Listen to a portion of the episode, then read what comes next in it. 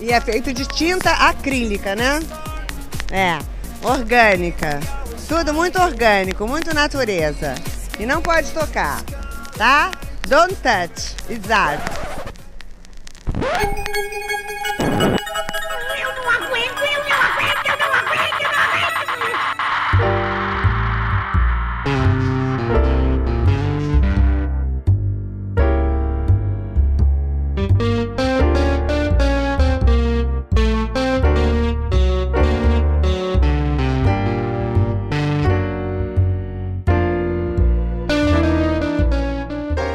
E aí, gente perdida? Tá começando mais um Não Pode Chorar. Eu sou o Rodrigo Hipólito e este é um derivado do Não Pode Tocar. Aqui nós contamos algumas desventuras da vida e tentamos pensar em modos criativos de lidar com elas. Se você chegou aqui agora e não conhecia o Não Pode Tocar, este é um podcast sobre teoria, história, crítica de arte e temas afins. No nosso feed você encontra, além dos episódios do Não Pode Chorar, os nossos programas de temporada, com ensaios, entrevistas e bate-papo, e o Pataquadas, no qual a Alana de Oliveira repercute as principais notícias do mundinho da arte com colunas abertas de Denis Almeida e Camila Saloto. Nós estamos presentes em todos os agregadores de podcast e nas plataformas comumente usadas para ouvir música, como o Spotify e o Deezer. Você também pode ouvir a gente pelo YouTube ou diretamente no site notamanuscrita.com. Em notamanuscrita.com você encontra a postagem original com a descrição completa deste episódio. Se você ficar com preguiça de digitar notamanuscrita.com no seu navegador, basta clicar na imagem de capa, que na maioria dos tocadores de podcast você será direcionado para a postagem original. Lá você encontra os links para as referências comentadas no episódio e para os nossos perfis pessoais e oficiais. Quem comanda os nossos perfis oficiais é o Tiwi, o primeiro e único cão podcaster. Vai lá ganhar uns lambejos do Titi. Tanto no Twitter quanto no Instagram você encontra o Tiwi como arroba não pode tocar, sempre com o D de pode no mudo. No finalzinho da postagem, nós deixamos uma chave Pix e o link para o nosso PicPay. Acesse picpay.me barra não pode tocar e considere contribuir financeiramente para a manutenção deste projeto. Qualquer valor será muito bem-vindo. Se não der para contribuir financeiramente, só de nos seguir nas redes e de compartilhar este episódio com outras pessoas, você já nos ajuda e muito. É isso, dados esses recados iniciais, neste episódio você vai ouvir algumas reflexões sobre como não enterrar lâmpadas acesas.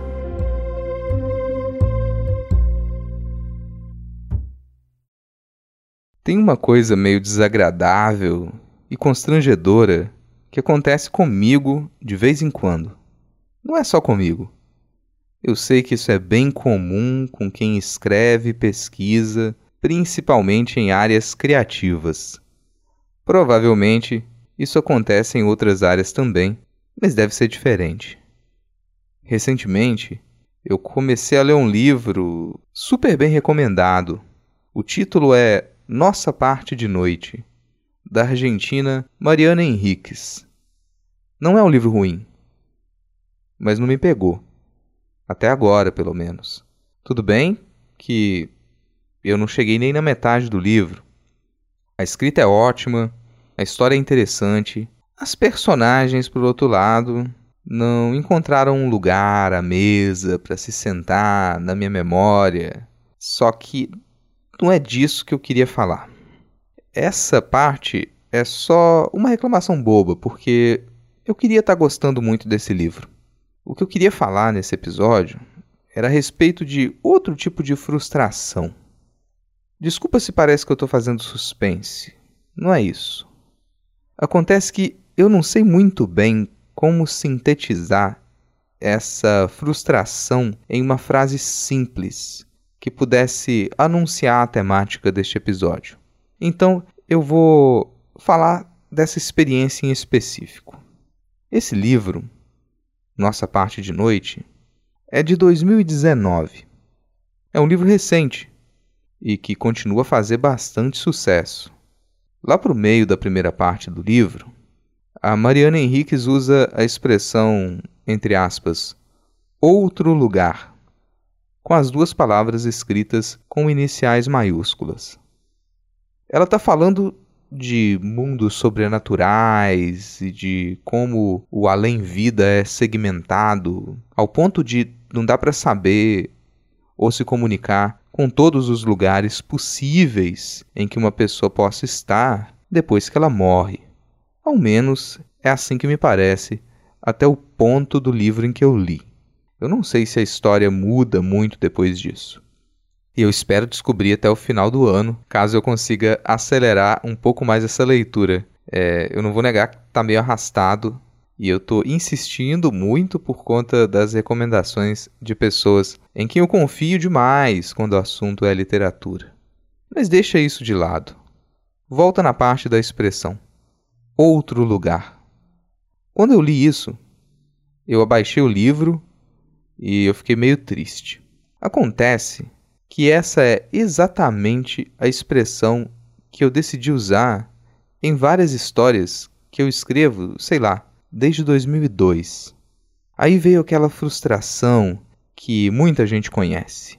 É como se, diante dessa situação, a gente automaticamente dissesse: Poxa, agora, quando eu publicar alguma história com essa expressão, vão achar que eu copiei ela. Eu acho isso meio constrangedor e meio infantil, bobo e muito prepotente. Só que é algo muito comum. A gente tem uma ideia que parece boa e a gente guarda essa ideia por diversas razões. Pode ser porque não tem meios para levar aquilo ao público naquele momento. Pode ser porque a gente quer tornar aquilo público de uma maneira que o nosso trabalho seja mais valorizado. Pode ser porque a gente acha que produziu uma pérola e só deve mostrar essa pérola ao mundo em alguma ocasião muito especial. Esse último caso é o que me causa constrangimento. Eu fico constrangido porque eu faço isso de vez em quando. Hoje, com bem menos frequência do que eu fazia 10 ou 20 anos atrás. Acho que eu melhorei um pouquinho. Eu vou me dar esse crédito. Mas eu ainda faço isso de vez em quando. Eu tenho uma ideia, uso uma expressão e acho que aquilo é bom demais para só publicar no site, ou lançar em um episódio de podcast, ou colocar em um artigo e por aí vai. Eu tento me vigiar, porque isso é besteira. Primeiro, que dificilmente você será a primeira pessoa a ter escrito ou pensado essa suposta pérola. Você pode até não ter referências suficientes para já ter se deparado com alguma obra que fez a mesma coisa que você fez antes, mas eu te garanto que elas existem. Além disso, se você tem medo de colocar no mundo algo que te parece muito bom e aquilo ficar perdido no mar das informações, imagine que muita gente já jogou a ideia nesse mar e ela está lá, perdida. Segundo, que as suas ideias não surgem do nada. Quando eu paro para pensar no meu caso em específico, não só me podem vir à cabeça outras obras que usam o termo que a autora usou, como eu sei que eu mesmo coloquei aquele termo no papel porque eu li ou assisti em outro lugar. Até porque, nesse caso, são palavras simples. Palavras não são especiais. O uso que nós fazemos delas é que as torna mais ou menos interessantes. Dentro de uma história de ficção, você não precisa sair inventando idiomas ou empilhando consoantes para criar palavras que pareçam especiais. Termos do cotidiano, quando são inseridos em situações bem construídas, se tornam muito mais potentes do que tentativas inocentes de inventar palavras sem histórias próprias. E terceiro, se o que tiver de interessante no seu trabalho perder a força por conta de termos que pessoas já usaram nos trabalhos delas, então você está fazendo algo bem ruim. repetição nunca foi um problema na arte. Pelo contrário, na grande maioria das vezes, o que torna um trabalho de arte interessante é o jogo que ele é capaz de promover com elementos que diferentes pessoas podem encontrar na sua composição. No meu caso, apesar dessa estranha frustração, era óbvio que o uso que a história de Nossa Parte de Noite faz daqueles termos é muito diferente do que eu escrevo. As histórias nas quais eu coloquei aqueles termos não fazem referência ao espiritual, ao pós-morte. Mas eu espero poder, mesmo assim, assimilar alguns elementos desse e de todos os outros livros que eu considero bem escritos, de todos os trabalhos de arte que eu considero bem feitos. Hoje, eu consigo lidar bem com esse tipo de frustração.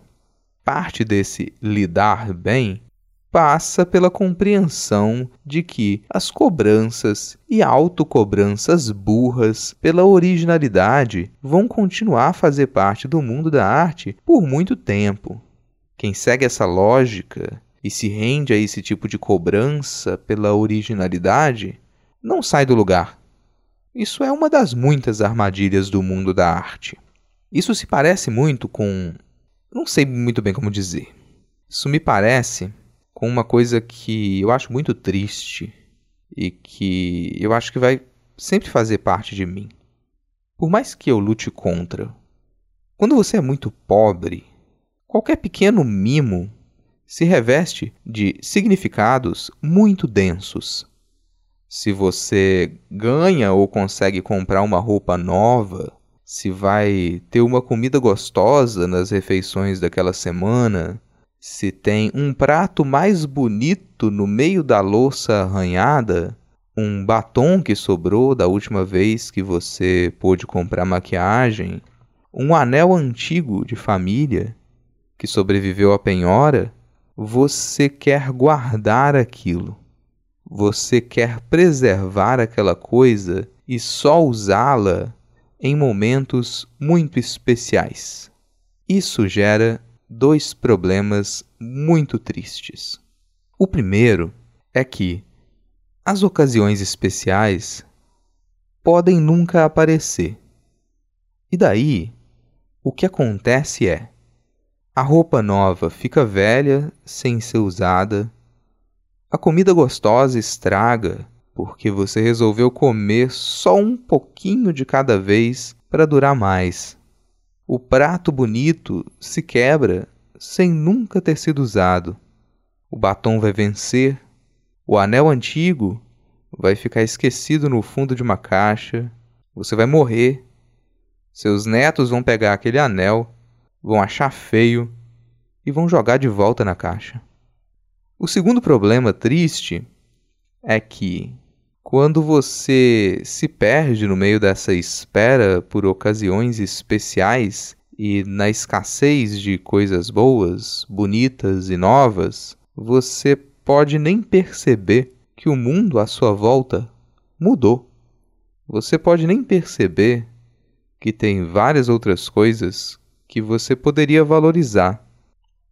Teve uma época quando meu pai já estava idoso e minha família já não estava mais na miséria há alguns anos, que ele começou a juntar um monte de bonés.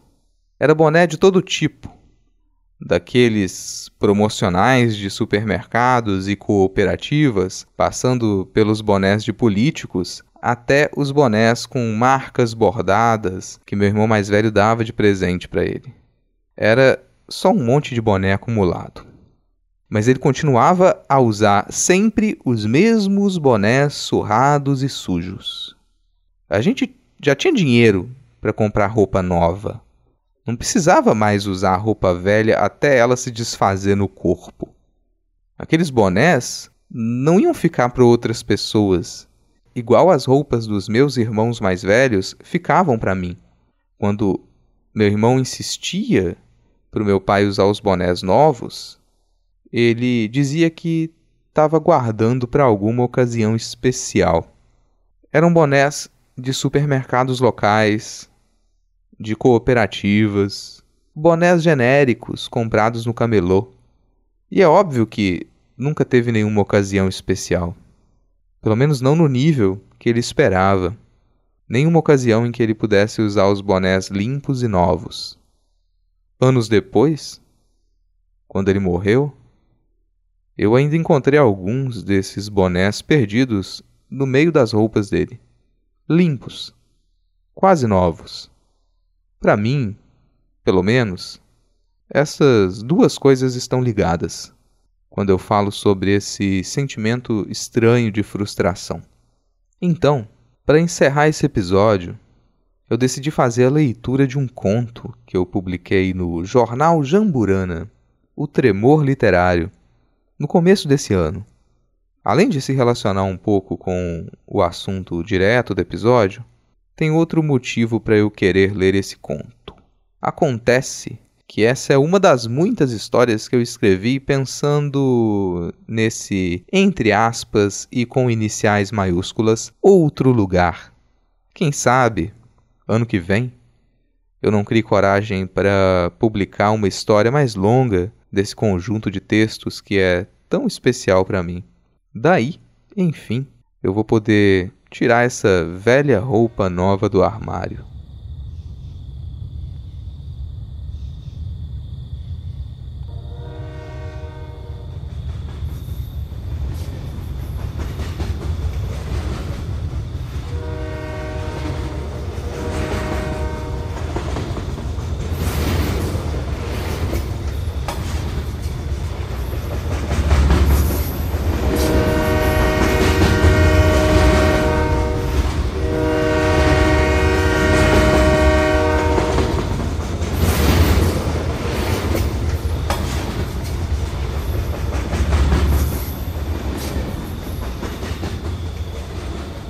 Circular mares e morros.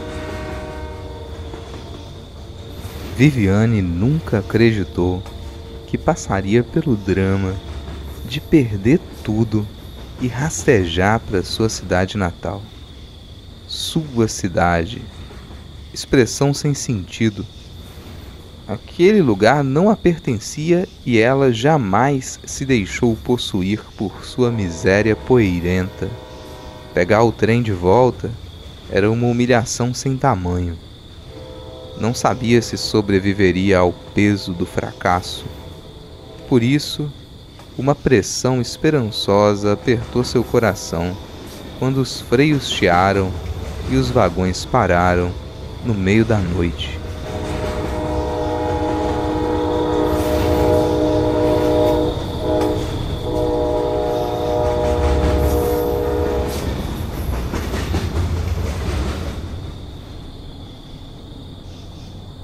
O trem Vitória Minas partia de Cariacica, cidade mais pobre da região metropolitana, e atravessava os mares de morros em um serpentear lento e barato.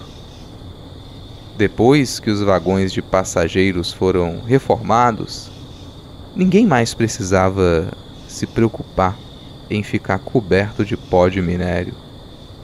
O ar-condicionado e poltronas confortáveis ajudavam no cochilo inevitável para a viagem de 13 horas.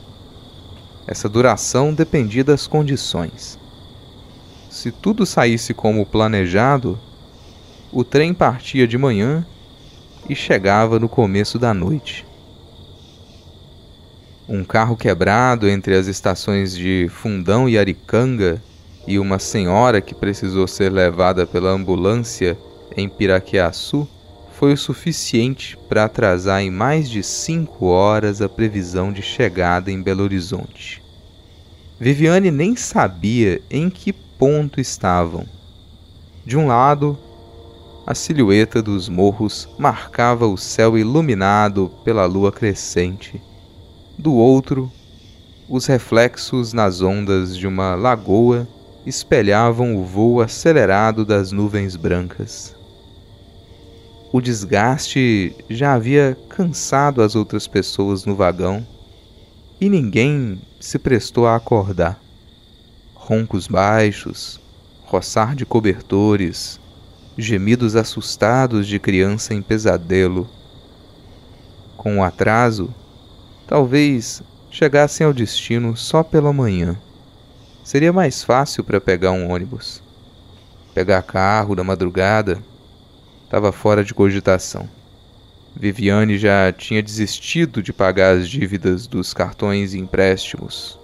Poucas notas na carteira, roupas na mochila, celular na bolsa, pasta de documentos e uns fios brancos de dignidade na cabeça. Quando saiu da casa da família, logo depois de fazer 18, ela tinha bem menos que isso. Ela não queria conhecer o mundo inteiro, nem ficar rica. Viviane contentava-se em não ficar parada. Foram tempos elétricos. Pensões, faxina, amigas, caixa de supermercado, dor na lombar, cursinho de matemática financeira, atendimento ao cliente, informática, inglês instrumental, loja de tecidos, de calçados, de eletrônica, lanchonete, restaurante, mais faxina, namorado branco, casa de família de juiz, copeira no fórum, encarregada de serviços, traição, curso de teatro, contabilidade, recepcionista na prefeitura, troca de governo, empresa obscura que separava documentos para licitações, perseguição do chefe, pernas quebradas, doença renal, inflação, INSS negado, amiga morta, homem novo, homem velho, aluguel atrasado, poupança seca, cheque especial, alucinações, assalto, sem faxina, inundações, desaparecimentos, móveis vendidos, perda de peso, choro, despejo, abrigo da prefeitura, trem. Viviane não era uma pessoa orgulhosa. Só não queria atravessar as montanhas rumo ao interior, porque era como se isso estrangulasse seus sonhos. As pessoas daquela cidade continuariam odiosas e a tratariam como algo sujo e inferior. Mas isso não era o pior.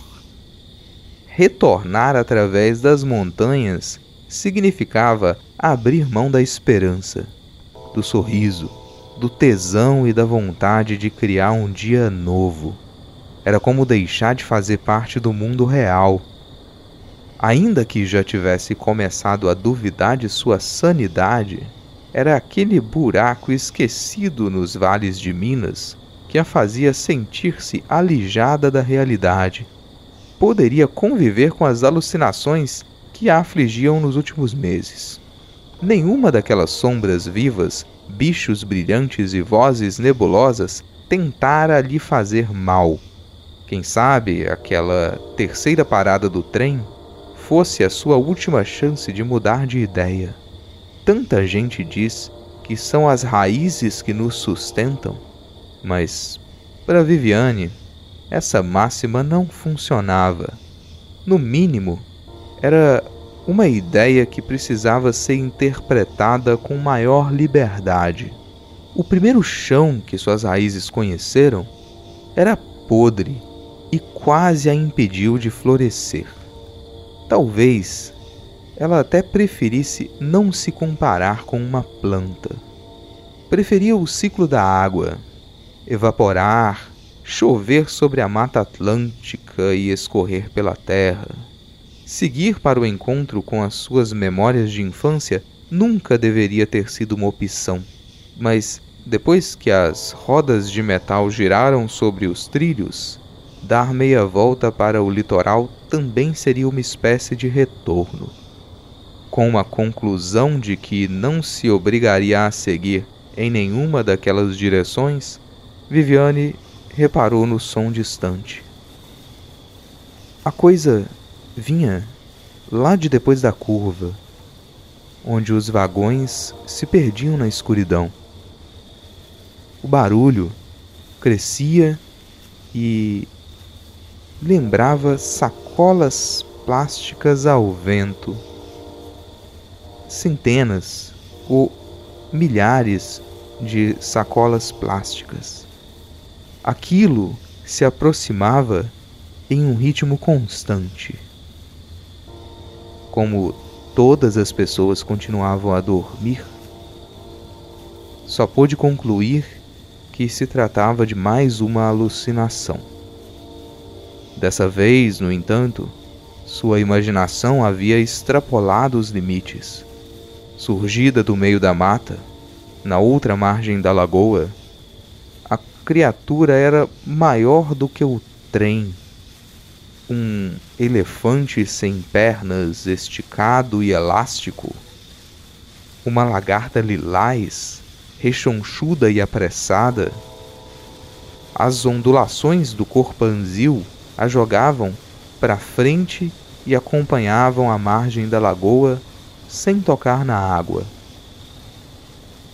Viviane só despertou do seu quase transe quando a coisa roçou em uma grande cambuci e fez cair frutos e folhas.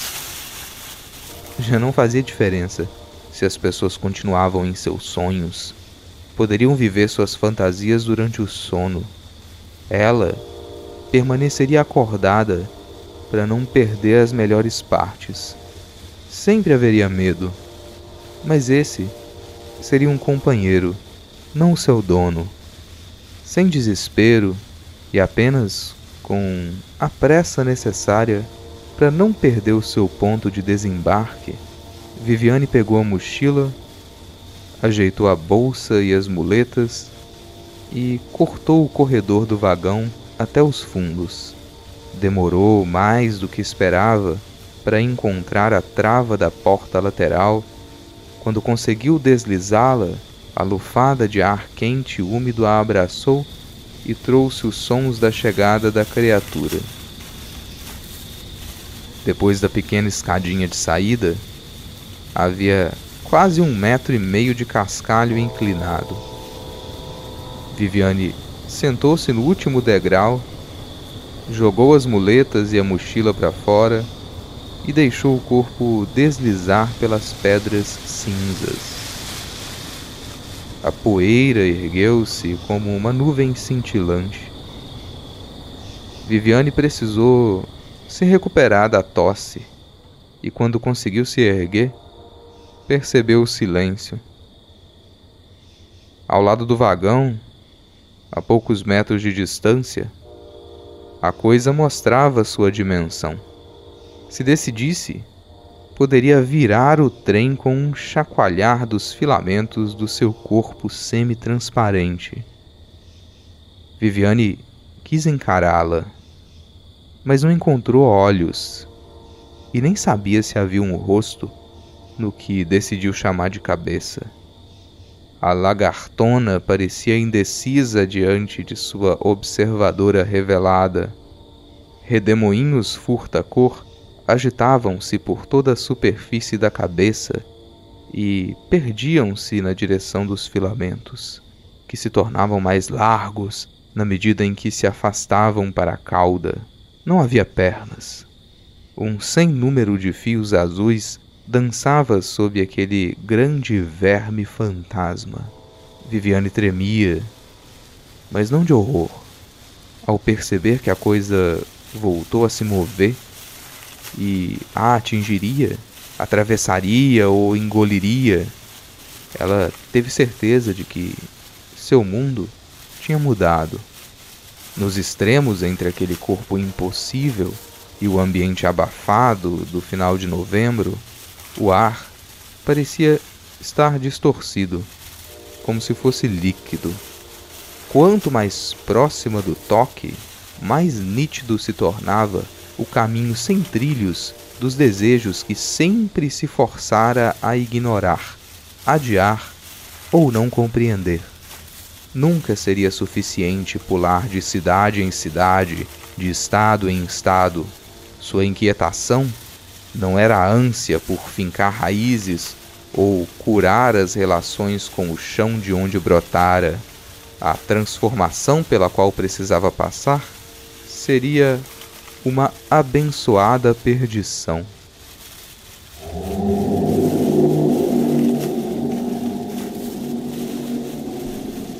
Não houve toque. Algo, muito além da dor da libertação, fez explodir o grito agudo que ecoou pela mata.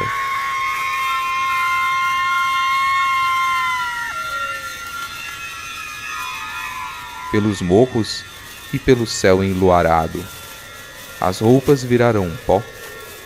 A pele de Viviane subiu em minúsculas gotas, seguidas dos seus músculos, tendões, sangue e até ossos. Sua voz sumiu com o seu rosto.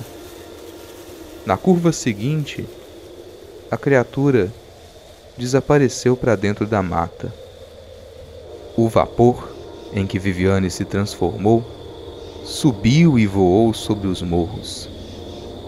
Misturou-se com as nuvens, mas não perdeu o desejo de descer para a terra e conhecer todas as raízes.